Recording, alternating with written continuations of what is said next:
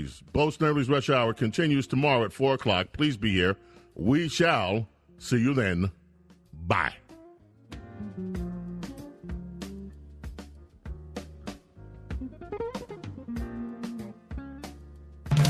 WABC Radio is proud to celebrate 100 years. From October 1st, 1921, to music radio to talk radio's crown jewel, worldwide and beyond. WABC. And WLIR FM Hampton Bays. From around the world to around the block, this is a WABC 77 second news update. It's 77 WABC degrees and sunny at 5 o'clock. 77 WABC time check, sponsored by Boulevard Watchers. Good afternoon, I'm Bob Brown. The top five at five. I don't effing care if they have weapons. President Trump responding after he heard protesters at the Capitol on January 6th had weapons. White House aide Cassidy Hutchinson testifying today. She heard Trump demanded protesters not be screened, saying they're not here to hurt me. Mayor Adams suggested former mayor and 77 WBC radio host Rudy Giuliani falsely reported a crime, and the Staten Island prosecutor probing assault, probing assault charges against the guy should focus on former mayor. Mayor firing back on his show, pointing out crime is going up worse than de Blasio, and that Adams should, quote, keep his mouth shut. Republicans and Democrats casting votes in New York's gubernatorial primary race. Hochul is hoping to become the first woman to win election to New York's governor's office this fall, but first she needs to overcome challenges from public advocate Jumaane Williams and U.S. Representative Tom Suozzi. Lee Zeldin, Andrew Giuliani, Harry Wilson, and Rob Astorino seeking the Republican nod. Ghislaine Maxwell sentenced to 20 years in prison for helping the wealthy financier Jeffrey Epstein sexually abuse teenage girls.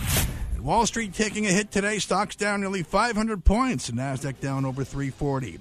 Cats at night up next on 77 WABC. Your forecast from the Ramsey Mazda Weather Center tonight: partly cloudy, lows in the mid 60s. Wednesday sunny, high near 85. Sunny outside the Midtown Studios, 77 WBC Time Check 502, sponsored by Boulevard Watches. Discover finely crafted timepieces available at Macy's. I'm Bob Brown, traffic and transit next. Remember, the news never stops at WABCRadio.com.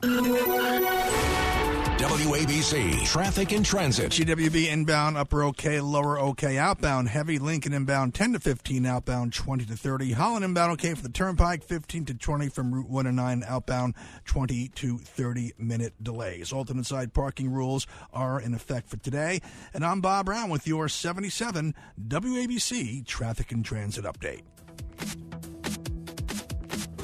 He's involved in a number of businesses. He's a great role model. Telling it like it is, giving you both sides of the story. This is Cats at Night. Great American, a great New Yorker. Now, here's John Catsimatidis. This is John Catsimatidis. This is Cats at Night, and we got a great show for you today. The, the number one show at 5 o'clock. We're at TriCast. We're on WABC 770 on your dial and WABCRadio.com 970 The Answer and WLIR in Long Island. And in the studio with us, we have one common sense Democrat. We have uh, Judge Richard Weinberg, two common sense Republicans, which you'll never find on a Friday. That's true. Uh, we They're have at the Craig beach. Eaton, the chairman, former Chairman Craig Eaton of Brooklyn, and a great attorney, and the chief. How chief- are you, John? Former I will be on the beach this Friday, yes. And uh, uh, well, I, I wonder what you're going to be doing tonight. Are you going to the uh, big party? Uh, I for voted. I voted for Andrew today, and I'll go see him. Hopefully, he wins tonight. Well, you never know what happens. You know, I think it's going to be a tight race. And Lydia, what do you think? What's I, I don't know because, like Craig Eaton and I, we were talking about earlier. You got Zeldin, who's going to be the powerhouse in Nassau Now, and listen, Suffolk. The Democrat, Democratic Party, Hochul has got it. Yeah, Yes, that's- that's gonna be I, uh, a runaway said race. nice things about that uh, one Democratic lieutenant governor uh, that used to be deputy borough president in Brooklyn. Mm-hmm. And you never know because she was a real common sense, and she had uh, and she wanted uh, law and order. That's right. Now, the Republican Party, I don't know what's going to happen. You know, let me tell you something. I, I, I, I met with Harry Wilson, and he's one smart guy. He's a smart guy. Uh, I think uh, uh, uh, Andrew Giuliani is full of uh, piss and vinegar, and he's And he's got good he's got genes. smart. Uh, and uh, Lee Zeldin is is a good guy too. Astorino, I really don't know much. I don't Astorino's a great. him. He's a great guy. He don't did. Rob, well Rob for is a great guy. Westchester. He did He well kept for the taxes Westchester. down. And and look at the debates. I think he did very well. He was like the adult in the room at the debates. I think he did a great job. But you know what? Um, I voted today on my way here. I voted at three o'clock in the busiest poll site in Bay Ridge, Brooklyn, and there were crickets. There were four poll tables, um, two poll workers at each table, and one voter, me. Yeah, Um, I mean, I, I live on the Upper East Side. There's no Republicans, so it's. But you know, I, Bay wait, Ridge wait, is wait, wait, big. I understand we have the Attorney General of uh, uh, of Texas on. Uh, Lydia, introduce him, please. We have with us uh, Ken Paxton. He's the 51st Attorney General of Texas since 2015. And he's a great guy. He's always comes back here on uh, Cats at Night. There was that tragedy that occurred in Texas, Attorney General, with the 50 migrants who who were killed, who died in that hot 18 wheeler. Do you have any update for us and how this tragedy could be prevented from happening again? Yeah, I mean it, it's it's certainly uh, a terrible event. It's not the first time this has happened. It's not the second time it's happened. It's not going to be the last time it's, ha- it's happened. It, it could be prevented for the most part if the Biden administration would enforce federal law on the border and stop inviting a, a massive number of illegal immigrants to come across the border and encouraging the cartels, um, basically in a, a, a partnership with the cartels, to get as many illegals here as, as possible. And the trade off is obviously a much higher incidence of overdoses because we have a lot more fentanyl coming in because Border Patrol can't stop it because they're busy doing they're busy doing the handoff from the cartels. And then we have just we have more tragedies like this. And the Biden administration knows and expects this to happen and they're willing to make the trade off of losing some Americans, losing some immigrants if they can get more illegals in the country. That's just a fact. Mr. Attorney General Tony Carbonetti. Um, so, did this truck cross the border with these with these people in it? Uh, I doubt it. My guess is that they were smuggled in and then they were put in the truck. I don't actually know if that's the case, but my guess is they typically don't put them in a truck and bring them across the border. It's not a very effective way of getting people across. They typically bring them across. They pick them up at different locations uh, close to the border, and then they ship them around the the country. And usually, you know, I mean, for the most part, most illegals just come to the border. I mean, the cartels are directed by the federal government. Just bring them to us. We'll we'll deliver. We'll take the handoff and we'll take them all over the country. We won't tell the American people where they where they're going, but we'll take them.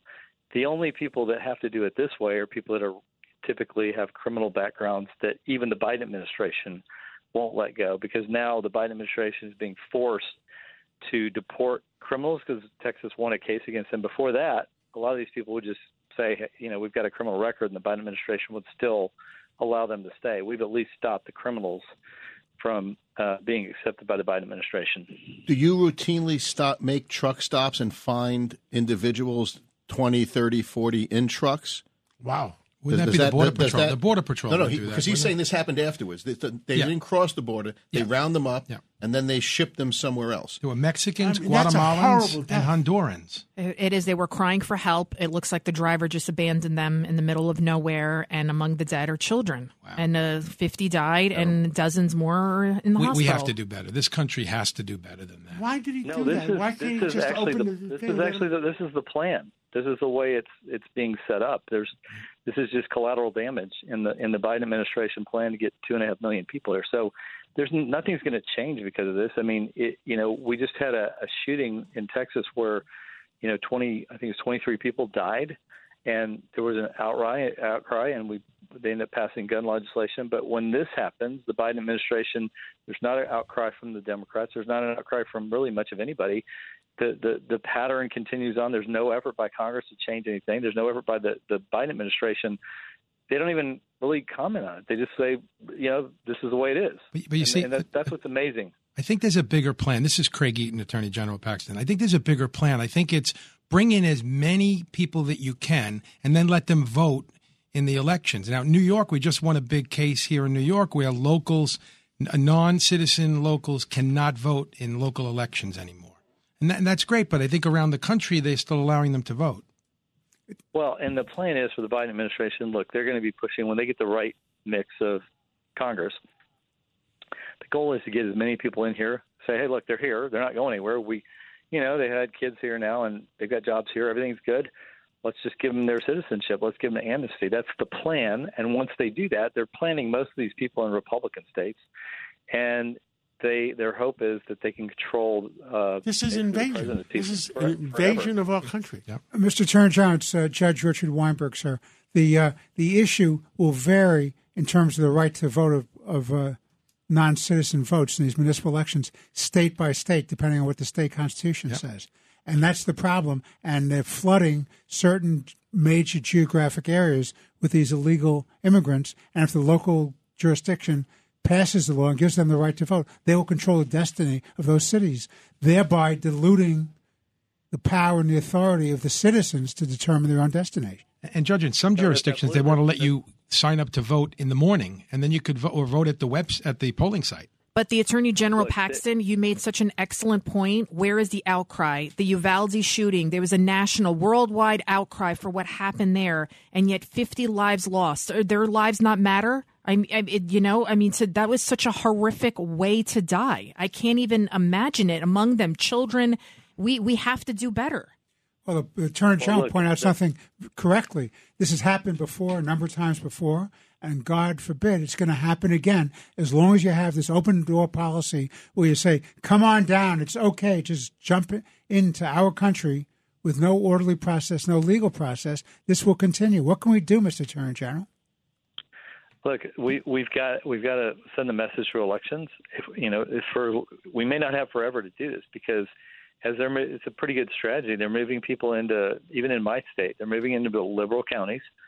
Uh, these local DAs are not going to enforce any kind of election laws. I, I was just the, our Court of Criminal Appeals just struck down a, a 71 year statute that that that authorized me through the legislature and through the Constitution to prosecute voter fraud. So now it's supposedly in the hand of hands of some of these Soros-funded DAs, and if they if they bring people in from other countries, they vote. Who's going to prosecute them? So I mean, this is a, a massive strategy strategy to take over the country and and make, basically make it a one-party country where a few people get to decide how things are going to be for all of us. And you know, the Constitution, the First Amendment, Second Amendment, Fourth Amendment, they're all at risk. Now you- you're you're a real smart guy. Who is behind this? Is it the Chinese? Um, you know, I don't I, look. I think the Chinese are friendly with the Biden administration. I think they were friendly with Yeah, the but- Obama but- administration. But but it has nothing to do with friendliness. It's it, it, it, is you smile and you stab somebody in the back. What's the you know? What what is the Look, I- what, what I- was that uh, I the, think- the the Chinese art of war? Sun Tzu. Huh? Sun Tzu. Sun Tzu. Two thousand years ago, the Chinese art of war. And what does it say? It say defeat your enemy without him knowing you're even fighting. Well, here's what I'd say: we we've elected a leadership, and look, I don't think that Joe Biden is totally there. I think that the the people behind the scenes, whether it's Obama or people familiar, you know, that are close to Obama, they're running the show, and and they don't like this country, and you can tell by everything that's happened, whether it's inflation, whether it's energy, whether it's Afghanistan, whether it's the border, whether it's the war in uh, Russia. America is losing. China. America is Every- losing. every- somebody else is winning. Every, yeah, absolutely. On every single front in a very quick period of time. You can't do this unless you're trying. You can't make all these bad things happen all at once unless you're really trying. You can't. This is no accident. They are literally leading the country down a path of destruction, and they're doing it as fast and furious as they can. And they they give lip service to talk about immigration or any of these issues, but they the, the fact that, that it's this bad this quick when you look at the numbers under the Trump administration, whether you look at the numbers for gas prices or inflation, whether you look at you look at the border, you look at what happened. We're, in we're in deep. all a hundred percent worse. We're in deep crap. Uh, I have to take a break, but Ken Paxton, thank you so much and coming in. Thank you for what you do for all Americans, not just for Texans. And next time we're going to play a, play a Texas song when you come on. That's awesome. I appreciate that. Thank Y'all you. have a great day. Thank you. Bye bye. And now. And now we have on the line with us Professor Alan Dershowitz, just a couple of decades at Harvard Law. He's a constitutional scholar and expert. Professor Dershowitz, I'm sure you were watching that hearing today. I want to tell everybody what this woman, Cassidy Hutchinson, claims. This is what she's claiming. She says that the president Trump, then President Trump said, "Take me to the Capitol now." And she claims when they wouldn't, Trump lunged at the wheel and tried to take it over. I mean, have you ever heard such hyperbole? And where is this woman coming from two years after the fact? Well, it just sounds like she's uh, preparing a television drama like House of Cards. Uh, uh, first of all, totally irrelevant. Let's assume it's true. Let's assume that the, the President Trump wanted to keep his promise to the people he spoke to when he said, "I will join you in front of the Capitol." Let's assume that's true, and let's assume that the Secret Service said, "No, no, we're not taking you there," and the President said, "Hey, I'm the boss."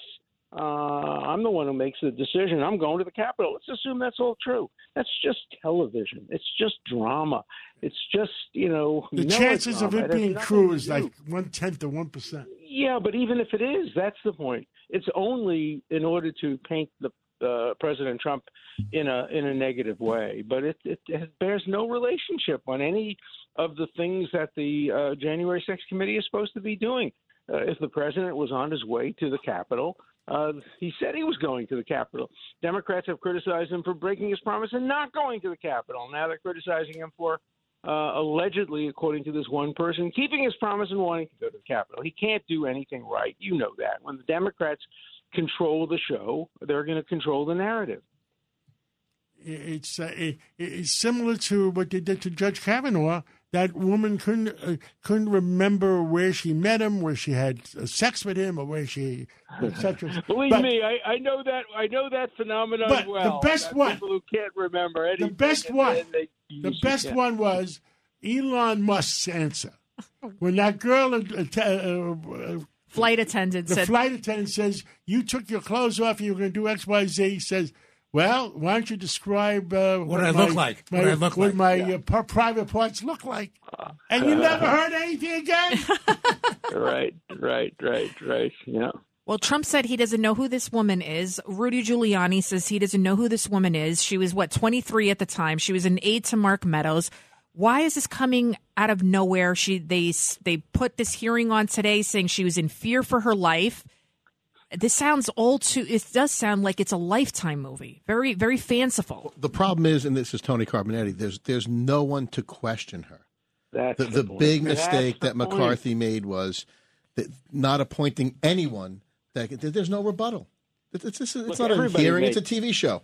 The hearsay. I'm not a lawyer. I, It's even I know. It's Even actually I a know what she is claiming is hearsay, and it would not be admissible in a court. Correct, Professor Dershowitz? Well, nothing is admissible if it's not subject to cross examination. Cross examination is essential in our Constitution. It's the greatest engine of truth ever invented, according to uh, Blackstone. And uh, the Democrats have deliberately distorted the hearing to avoid any possibility of confrontation, cross examination, or presenting opposing points of view. Nobody should take seriously anything stated at that hearing. The definition of a witness under the law is somebody who swears under oath and is then subject to cross examination.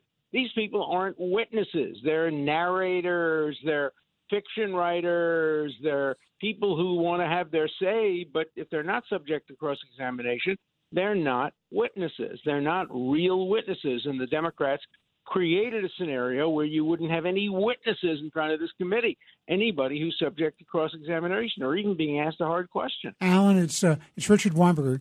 Related to that is the search warrants that were just executed against a couple of the e- Professor Eastman and, and Clark, who was a part of the Justice Department at the time, and the search warrants were given to the Inspector General of the Department of Justice. Will you please explain to me how the Inspector General of the Department of Justice has the ability to get search warrants against these people?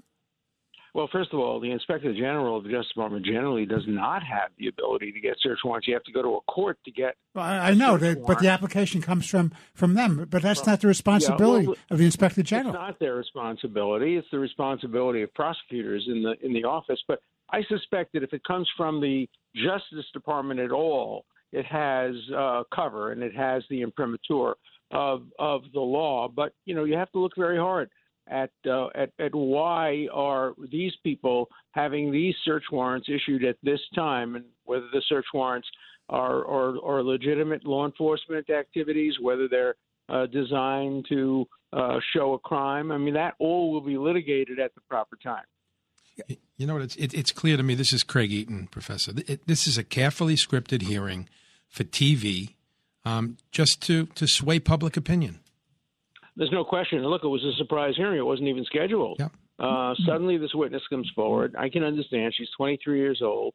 Um, she's been criticized. Look at how much I was criticized for defending the president on the floor of the Senate. She's 23 years old, and she doesn't want to ruin her career. So she wants to be perceived as somebody who is now on the right side. And that's the way CNN has presented her as a hero, as the new John Dean, as somebody who was inside and is now telling the truth. But John Dean was subject to cross examination, and everybody else who appeared and testified uh, generally throughout our history has been subject to cross examination. This is unique. Uh, it goes back to the Salem witch trials, and it goes back to the McCarthy period, where people were just uh, presented and accepted as as gospel without any opportunity to present an opposing narrative. Look, everybody's at fault here. Pelosi is at fault for having turned down uh, some of the people who were recommended for the committee. Then the Republicans acted foolishly by not putting at least three or four real Republicans on the committee who could Mhm. ask questions. And now I think the public is stuck with a show. Uh, look, the Republicans were also wrong in the beginning for not accepting a commission like the 9 11 Commission, comprised of experts, comprised of nonpartisan people who could have really gotten to the bottom of all of this. And the American people would have believed it as they believed 9 11. But the combination of everybody looking for their short term interest and political gains has resulted in show instead of truth.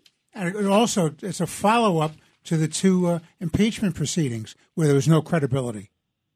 Yeah, and of course, in impeachment proceedings, you don't have to allow cross examination because the impeachment itself is only a an indictment, and indictments don't require cross examinations, but the trials themselves should permit for any witness to be cross examined. But of course, in the impeachments, witnesses were not called, so it was just done on purely kind of legal grounds. But uh, they were also, I, I believe, shams and and and not particularly uh, consistent with what the Constitution requires. Professor Dershowitz, one last question. Nancy Pelosi, she's claiming that she can codify abortion. Uh, Elizabeth Warren is claiming that she wants to put up tents in national parks so women can go get abortions there. Uh, is can they overrule the Supreme Court? Is this even legislatively possible? What they are proposing? The Vice President Kamala Harris said they're also looking into this. Well, that's going to be the real question for the future. If Congress were to pass a statute saying that the Commerce Clause uh, permits Congress to legislate because people cross state lines in order to have abortions, that would go up to the Supreme Court. The issue of whether you could have acts that are illegal in the state legal in the in the national parks or in army bases or on Indian reservations, those are very, very complicated and, and difficult issues. They arose in the context also of, of drugs. They arose in the context of segregation back in the early days. So has a history, and there's no definitive answer to those questions. And I don't blame the Warrens and the Pelosi's for trying, but ultimately it's going to come back to the same Supreme Court which rendered the Dobbs decision. So it Do remains they to be think that seen the how American decide. people are that stupid they just believe all this crap? I think they do. Well, remember, 65, 60 percent of Americans, according to a poll yesterday, uh, support uh, a, a woman's right to have abortion at least at some stage, and are opposed to the Dobbs uh, decision. So, you know, they may believe that they have the American public on their side, and, and that may exactly be right, and it may come back to hurt the, the Republicans in the midterm elections. I, don't always thought that the woman, to woman has it. to make her own decision with a doctor and a family. Yeah, Uh, uh, of course. Professor Dershowitz, thank you so much. You, Oh, God bless you, and God loves you. You know that.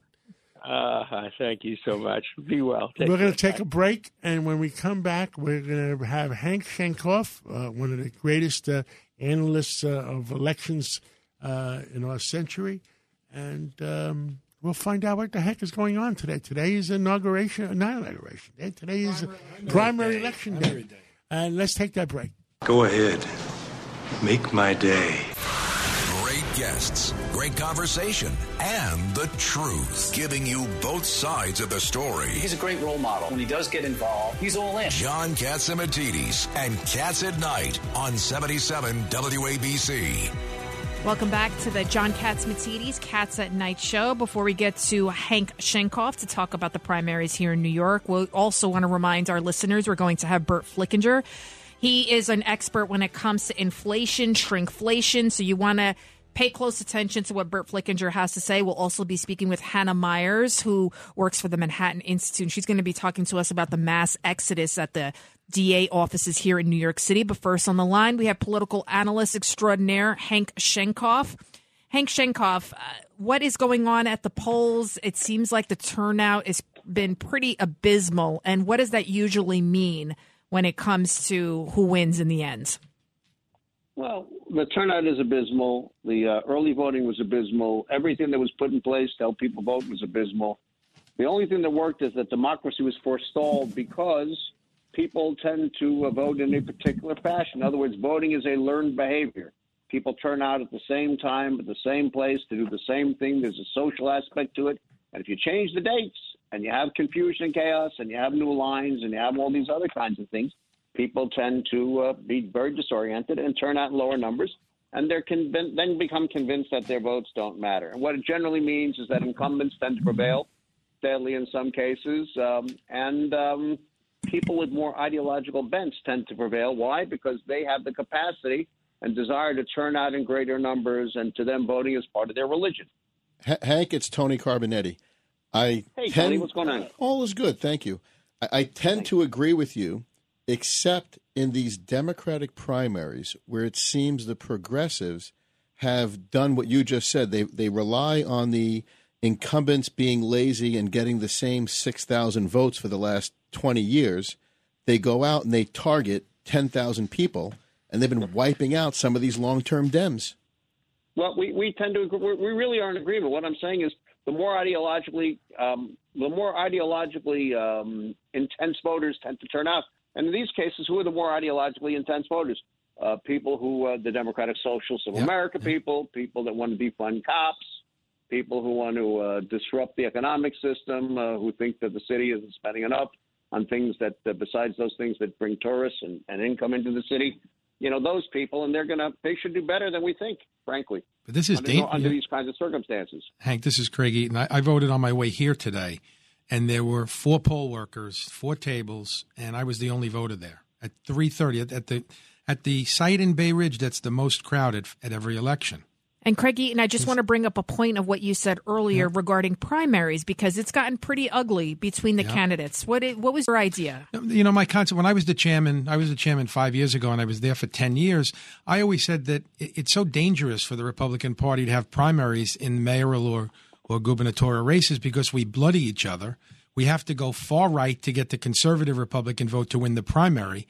And then when it comes to the general Too election, win. whoever wins, it's too late because you can't you can't come off your positions at that point. And I, I used to talk to Chairman Cox all the time and say, you know, we should we should outlaw primaries in in, in the mayoral or gubernatorial races. Obviously, you can't, but how can we win if, if we go far right and then when in the general election we, you know, Because now way to you're come back. you're alienating moderates and independent exactly. and independent voters. You have to be a moderate Republican to win in the city or state today. That's true. George Pataki is the model. You know, Yes. Craig is entirely right. What happened? Uh, you can guarantee during the last Republican gubernatorial debate, the Democrats were were filming, Mhm. grabbing whatever they It's a could. commercial. because They're going to see Waiting to happen. that come out of that, moving the Republicans all the way over to the right in the general election. And the the problem is again in primaries, more ideological voters tend to turn out. Hank, it's So uh, it's. Ri- it's Richard Weinberg. Do you have any predictions for today? Yeah, I mean, uh, I predict it'll be a, the rest of the day will be very sunny and nice. No, that, uh, Okay. Other than that, do you have anything else? followed by darkness. is, it is very hard to defeat an incumbent of any kind.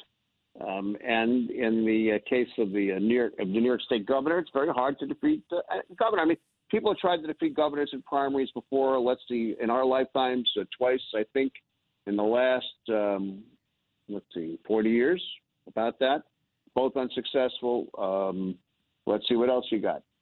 She's really spent an awful lot of money and uh, run a, a campaign that used all the resources available to her um, as anybody smartly would do. She's one tough Paul. Let me tell you something. Anybody who underestimates Kathy Hochul is just plain dumb. She's one tough cookie, as they like to say. And what about the Um, lieutenant so governor's race for the and I think Democrats? Lieutenant governor, I think Lieutenant Governor is is interesting. It depends what the whether the DSA, the Democratic Socialist America people, um, who they turn out, and when they have. This is a test of their capacity to turn people out. Now they know they're not going to help Jumaane Williams win at all. He's done, and he's done his the clarion of the left. Frankly, his abysmal performance. But can they pull off a lieutenant governor race? They nearly did four years ago. Remember, there was a guy named Jumaane Williams that nearly won it. Yeah. Um, so uh, if they turn him out, uh, that could be an upset. On the Republican side, I think that Zeldin will win. Why Nassau and Suffolk County turnouts, and they're particularly Nassau, where uh, where Turn, turn, it's going to come uh, down to turnout. You're right. What about absolutely turnout? T- today? Is today the race for the idiot uh, De Blasio? Does he get to run today, or they put that off? No, that's they, August. They put That's that off to August. August. Yeah, Okay. Today's just the assembly and the and Now, the, and the well, there's a lot of assembly people running that were AOC That's candidates. right. Th- those are the ones And I a told lot you of might get knocked out. And a lot of people that Michael Nussbaum went after, a lot of people went after the socialists, the AOC socialists. What is going to happen with that? Well, the light- Well, the light I turnouts they- hurts us. Do I think they win? If, if they turn out their people, they win. Do they have a higher emotional uh, and uh, commitment to turning out? The answer is yes. Yes. And and will they? If they do that, will they? Will they win? The answer is yes. Look at what they've been doing over the years. Right. They can Depends target enough on turnout. social media. Yeah. And the impact on that in the state legislative process is going to be enormously negative. But they have a ground game. They have boots on the ground. That's the problem. Yes. They will. Look, the New York Times had a very important story today, I think, on the uh, number of wealthy people that have left. Uh, you ain't seen nothing yet if they control, if they get more control over the legislature. And what, it's, what I think is happening is very much akin to 1975. If you read the history of the fiscal crisis, where the people in power said, "Oh no, no one's leaving; they'll stay. They have to stay here." But the facts are, no one has to stay here anymore. That's correct. And there's no reason for corporations to stay here. There's no reason for individuals with money to stay here. And then the question becomes, who's going to pay for the dreams that the socialists have? You know, Hank, I always say it's not someone can quantify the dollars and taxes that we lose, but the philanthropy of those people, it's the the billion dollars Ken Langone raised to create NYU, make NYU Hospital as great as it is today, the hundreds of millions that's been put into the Central Park Conservancy and the museums, that money's all gone. That's not in anyone's That's budget. true.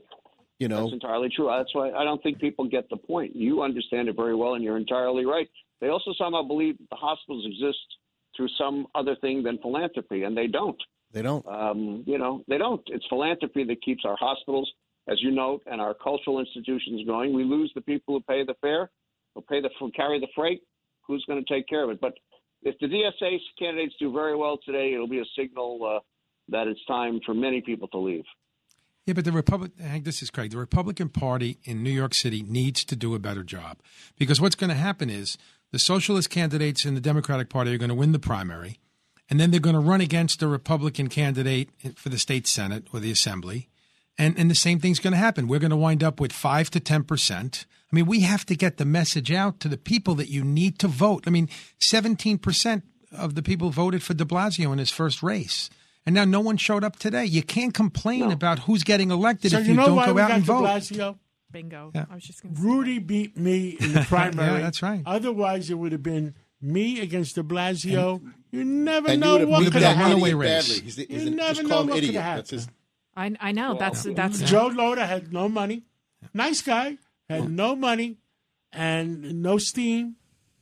And if it was me against de Blasio, people still believed I was a Democrat at that time. And, uh, you know, I have a lot of Uh-huh. Democratic friends. John, I was your chairman at that time. I, I was the. I was the the only Yeah. one left, and, and we worked on that race. And John said between the primary and the general election, he was going to put five to seven million dollars in the race. I put 12 in already at the time. But but you were going to put five to seven more in between the primary and the general election, and you would have crushed De Blasio, crushed.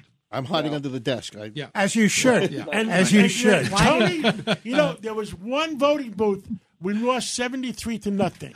I have that this voting booth day- in my house. Yes, sir. This Yes, day, Tony come- Carbonetti hasn't told me how possible, how is it possible I lose 73 to nothing on that voting? Judge, can we subpoena those records, or is Absolutely. it too late? Let's subpoena Carbonetti, those records, you're John. about to be I'll indicted. do I'll do it for nothing, John. I'll I'll put Give it me in your the cell phone. subpoena. You can't have a real party if you don't have real turnouts and you don't have real mechanisms and you don't have real people who are prepared to take on the opposition. And uh, that's a problem. And we don't have that in New York, New York State and certainly in New York City the way we should. Um, and it's just this idea that you can somehow have one party function. Um, and what you see is that when you have one party dominance, you tend to have factionalism. It's political science 101. And that's what's happening within the Repub- Democrats, which is why you have the Democratic Socialists. They're a faction of Democrats because you, you have this one party control. It Now there was a big out well battle in. Brooklyn, I was told, uh, in the in the Democratic Party, that the Brooklyn, the woke culture people, the AOC types, were trying to take over the party in Brooklyn. Any predictions on that? Oh, look, they- they're going to have to work very hard. I think that uh, that uh, that the chairwoman uh, Rodneyse uh, Bichotte will prevail, but uh, th- that's a long-term battle, and they this is very much akin to what the reformers and regular Democrats went through in the '60s and '50s and even '70s uh, to take over the party mechanisms. And if it's working so well, look at Manhattan. What kind of political party do you have in Manhattan that has the capacity to get anything done? Yeah, but I think in Brooklyn too. I think you know um, Eric Adams was the borough president in Brooklyn and has some really good friends in the Brooklyn There's a war Democratic going Party. on in Brooklyn, I and we'll know No, tomorrow there- there morning is. what happened. But but I think I think I agree. I, I think we'll, we'll be okay in Brooklyn. I, I And, really uh, do. and, and, uh, Hank, uh, I understand Dominic Carter has a special show, uh, election special, starting at 8 o'clock uh, tonight, and you should call Dominic and be on with him. Well, I think he called me and wants me to be there, and I, I must tell you, John, I'm always flattered when uh, when anyone at your wonderful station calls me and asks me to appear. Well, thank and you I will so be much. there with Dominic tonight. I'm Thank grateful to you. Uh, we're we're going to take a break right now. and When we come back, we're going to find out how much you're going to pay for your chicken and your beef and, and your filet mignon on, And your on- Oreos. and And my your Oreo- the cream filling in my Oreos weekend. is like We're going to have the consumer expert Uh, on WABC and worldwide, Burt Flickinger. Let's take a break first. You talk, we listen. This is Talk Radio 77 WABC. The headlines, the truth, the newsmakers. Catsimatidis rubs shoulders with some of the most powerful people in the world. John Catsimatidis and Cats at Night on 77 WABC. Welcome back to the John Catsimatidis Cats at Night show. Your 4th of July cookout is going to cost you a lot more money. Looks like costs are up 17%. I also saw another study that over 80% of Americans are being affected by this Biden inflation and they'll they're shelling out at least another $500 a month because of everything going on. On the line with us right now is Burt Flickinger. He is our consumer expert telling us when to get those Oreos or not. Is there help on the way? What should we do? Burt Flickinger. Uh, Lydia, there's no help on the way. As Jeff Dunlock and Larry Summers have calculated, inflation is uh, over 13%, not the 8% governments said. And as, as you referenced so well, Lydia, the average American only has uh, $400 for an emergency. So how is he or she going to save another 500 every month for increasing inflation, uh, footing to an annual inflation increase of $6,000 more to live in 2022 than live in 2021? Burt, it's uh, it's Richard Weinberg. What happens when people start losing money in their 401ks, in the stock market, the value of the house goes down? What does that do to consumer confidence? Uh, Judge, it kills consumer confidence, and as you, John, and Lydia are uh, good friends of organized labor, as we all are, the union uh, pension plans are as uh, deeply underfunded as possible. So uh, the unionized employers and the union workers uh, and and uh, people who are non-union members have all had their uh, life savings eviscerated. So that's going to add another uh, three to five cents to inflation. Uh, with unionized employers having to uh, get the pension plans out of the red zone or the failing zone, and uh, people cutting back because uh, they have to uh, have to spend less, work more, and uh, work many more years. And uh, Judge, we're in the deepest uh, recession this country's seen in 14 years, and we're on the verge of the worst recession we've had in over 50 years. John Catsimatidis, I wanted to ask you a question. So you were on Fox Business, Fox News. I can't keep track of all your TV appearances, John. And you were asked by Varney, I believe. Is it just no, I was on this morning and I was asked by uh, Dagen McDonald, McDonald, McDowell. They were saying, is it just that easy to turn on the McDowell. spigot? But you explained it so beautifully about how it sends a message to the markets. And by the way, the French president Macron, he was at the G7 summit with Biden and he walked up to him and the mics actually picked it up a little bit of their conversation. And he told Biden, you know, stop asking Saudi Arabia and OPEC for more money. They're tapped out. And then one of uh, Biden's top oil. aides, yeah, For for more oil. oil. Yeah. And then one of Biden's top aides was like, hey, hey, watch out, the cameras are, but you see like the French president, it's like they know they're tapped out. I was so on explain Maria it, yes. Bartiromo show this morning with Dagen, Mc- Mc- Dagen McDowell, is a great lady, and I made an announcement that made breaking news. Mm-hmm. The announcement was we have reached peak oil. In other words, we reached 125, 130. Right now it's 110, 112, whatever, and it's not going higher. So that means over the time being, over the next uh, few months, inflation rate will decline. It's still catching up from the from the last few months, but it will decline. And I put uh, Chairman Powell on notice, and I said to him, I said to him, don't raise interest rates to the degree where you're going to put the real estate business out of business in our country and the rest of the country out of business. So the interest rates, the the inflation rate will decline. It's it's still going up in the food industry, like Burt says, but we've reached peak oil, uh, and there's a plan. And I'm working with the Canadian government, and there's a plan to bring in more Canadian oil, but we have to get President Biden and the White House to go along with it. That's breaking news. We should have hit the breaking news buzzer. And what's, and what's the likelihood that this administration will go along with it? Well, I've talked to a lot of Democrats, very, very senior Democrats, if you know what I mean, that uh, are going to be talking to the powers that be at the White House. And, and and John, breaking news! I talked to the CEO of a leading utility in the Northeast, who said, uh, "Well, you're completely correct with your brilliant forecast of peak oil. Uh, we're still about five to ten percent under reserve. So unless uh, Cuomo, Hochul, the New England governors ap- approve uh, the pipelines for energy, uh, potentially scores to hundreds to maybe even a thousand people freeze to death in New England because there's no energy reserves of heating oil, of natural gas, and understandably, the nuclear and coal plants are being decommissioned. So we're in an energy crisis, even with peak oil. Uh, the, the demand is going up 30% this decade, and the supply is only going up 20%, and the government is is putting people's uh, lives and livelihoods uh, and and the judge's good point, uh, their financial foundation and and their safety and security at at risk uh, through ineptitude, inertia, and hopefully no longer any more incompetence. And uh, So, John, if we get more oil, say we start producing, explain to the American people. Like, I mean, well, you- according to the memo I wrote to some of the powers that be in the Democratic Party, is that the fact, and it was written, uh, help written by another friend of mine. I'm not going to discuss it right now. You know our Canadian friends. Mhm, mhm, mhm. And uh, the fact is that right now, uh, the uh, our government, we, we at the height before COVID, we hit 13 million barrels a day in the United States. We burn 19 or 20 million barrels a day in the United States. Canada right now is supplying us 4.6 million barrels a day. They will give us tomorrow morning an additional 400,000 barrels a day to bring it up to five. So five plus 15, we're going to be self sufficient in North America. And when the pipeline in the West Coast opens up uh, in next in 2023, they can give us an additional 600,000 barrels a day. What about and Mexico? that's not even counting Alaska. What, what do we get from not Mexico? even, uh, not counting Mexico, not counting Alaska. Uh, why there there was a war going on with North America uh, out of uh, Washington? I don't know. I don't want to know because the implications are dangerous. But North America, it's a, a.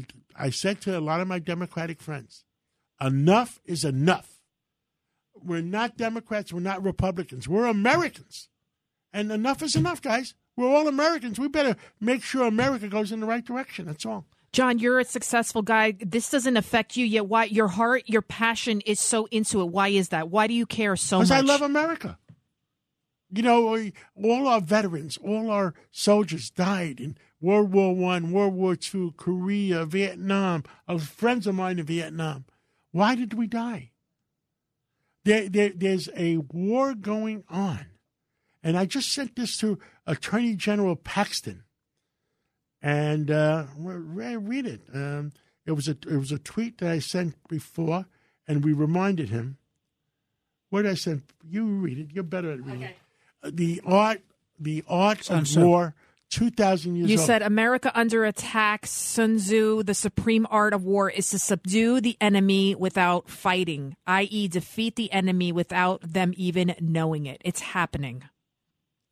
it's scary. John, and- It is happening. Common, John, unless your common sense commercial energy plans put into place, the agriculture inflation will, will literally cause people to starve to death who can't afford food. So what you're saying is es- essential for the safety and security of the country and the world.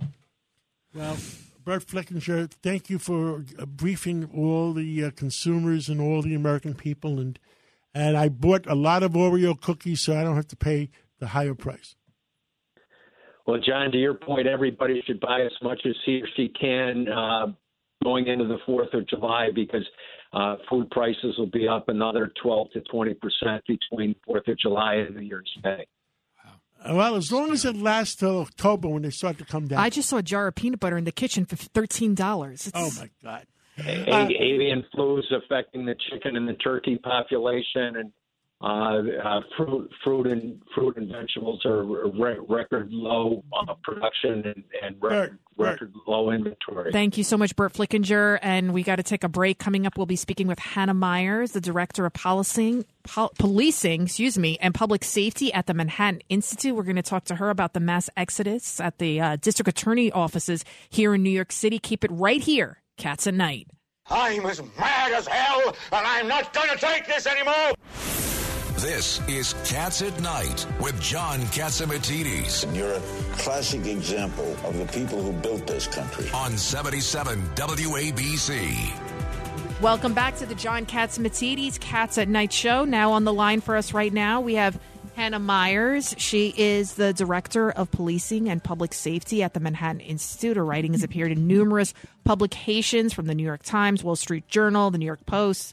It goes on and on. Welcome to Cats at Night, Hannah Meyers. Thank you so much for having me. Uh, Hannah, it's uh, Judge Richard Weinberg. I read your article. It was very troubling indeed because most people don't know how important the line assistant district attorneys are Yes. in getting the job done for protecting the public. Could you explain this, please? Absolutely. And and one of the things that's so troubling is how many are leaving in, in droves and it's been a few years now, but mm-hmm. especially this year we're seeing in Manhattan 12% of the staff at the Manhattan DA's office has left. That's 65 line prosecutors. Those are the people who represent you and me when we are the victims of a crime. If your mother is walking down the street and gets punched and someone takes her wedding ring, these are the people who you need to to represent her, you know, in order to get justice. And it's not only that prosecutors are leaving, it's the experienced prosecutors who have the know-how in order to um, try difficult cases like shootings and, and cases that involve violence. And it's becoming harder and harder for DA's offices to bring in um, any kind of prosecutor with experience. And so we're seeing more and more workload falling falling on those who are left, who as well have to be training the the, the young blood who are coming in. And and it's really a crisis. And so much of it are policies that make it so impossible to to see justice served. Um, you know, people become a prosecutor not because they're going to get rich and, and not for any kind of notoriety usually, but just because they find it gratifying to represent the people in court against against criminals. And um, policies are making it such that it's really impossible for them to see cases through and to see justice done, and it becomes incredibly ungratifying and demoralizing job. Han- Hannah, this is Craig Eaton. My, my son and his wife were prosecutors for eight years, and they just left about six months ago. And and it's the same problem. Everyone in their trial bureau, in their trial bureaus, has gone. And I think Yes. it has a lot to do with the discovery reform. Now you have to open open Yes. file discovery. They're working 24 hours a day. Um, they're not. No one's prosecuting anything anymore with the bail reform. Everyone in the office, they're just getting so frustrated with the system, And I don't know what we're going to do because all of the experience is gone. You're and what is the catalyst behind all of this extra work and paperwork, Craig Eaton? The discovery, what happened is they came out with a new law that you have to, this open file discovery, the prosecutor has to disclose everything to the defense attorney. They have to give the names, phone number, and So contact from the bail reform. No, no, discovery reform. It was Oh, part of- it was part to- of that it's part package of legislation. Yeah. But they have Right. to give the names, address, and phone numbers of the victim and all the witnesses. So now, so, So now, who, who wants to, who wants to go forward and testify? Who wants to go forward as a victim or a witness to a crime when now they're afraid that the defendant um, can come after them? They know where they live, they know where they work. You know, and the And shocking. In addition to, mm, oh, I'm sorry. No, Tina. Hannah Meyers, go ahead. Uh, well, the, the burden of discovery reform, which passed just like two and a half years ago, is so before the prosecutor only had to make sure that the defendant, you know, and his attorney had whatever exculpatory evidence, whatever witness statements, whatever the meat was that they were going to use in their arguments in trial. And discovery reform changed that so that, first of all, prosecutors had to hand over all material in at first 15 days. Now it's more like 25 days that they have, but it's a very short turnaround. Otherwise, the case gets dismissed. And not only is it all witness uh, details about their lives that is endangering and and really prevents witnesses from coming forward. But it's every memo book that any police officer who walked by the scene, you know, if there's a brawl and the seventh police officer walks up to that brawl and asks someone, Did you see anything? And they say, I didn't see anything. And they decide to write that witness statement down. If the prosecutor doesn't get their hands on that memo book and hand it over to the defense attorney in those 20 days, the whole case gets thrown out. It doesn't matter how irrelevant. Every piece of body worn, you know, body camera footage, every piece of surveillance footage. Now, if there's an expert going to testify, you need the last 10 a list of all their publications and tests they've taken in the last 10 years. You need to redact everything that needs to get redacted. It's an incredible and unbelievable burden, and that's why we see it. And I do think discovery reform is the number one thing pushing prosecutors out because of how impossible it is. But now we're down to only about 21% of cases, that's felonies and misdemeanors in New York City. Are the prosecutors even able to file a certificate of compliance on the discovery material in enough time for the case to go forward? And and so we've and imagine if that was your job, you know, and you knew that no matter you stay up all night working, you're only going to get 20%. And in Manhattan, that's 15% of these cases are uh, they're actually getting able to comply in time. and that the means those cases are 10%. dismissed.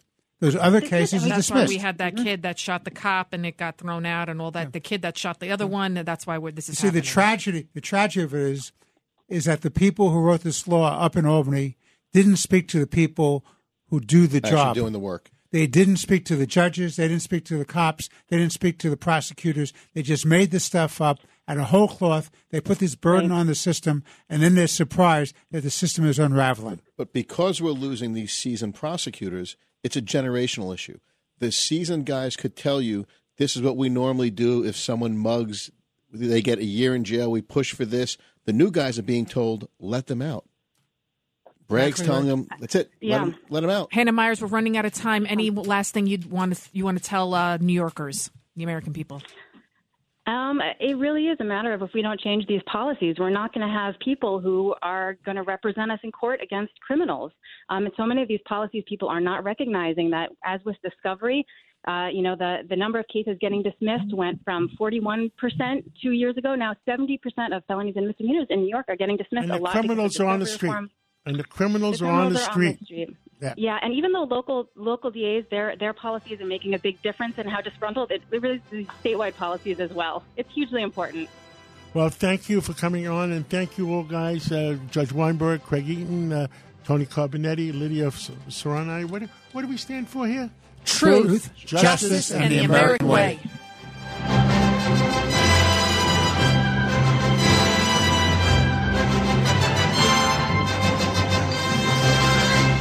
Shopify helps you sell at every stage of your business. Like that, let's put it online and see what happens stage. And the site is live. That we opened a store and need a fast checkout stage.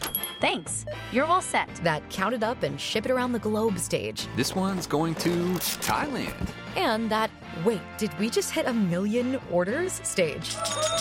Whatever your stage, businesses that grow, grow with Shopify. Sign up for your $1 a month trial at shopify.com slash listen.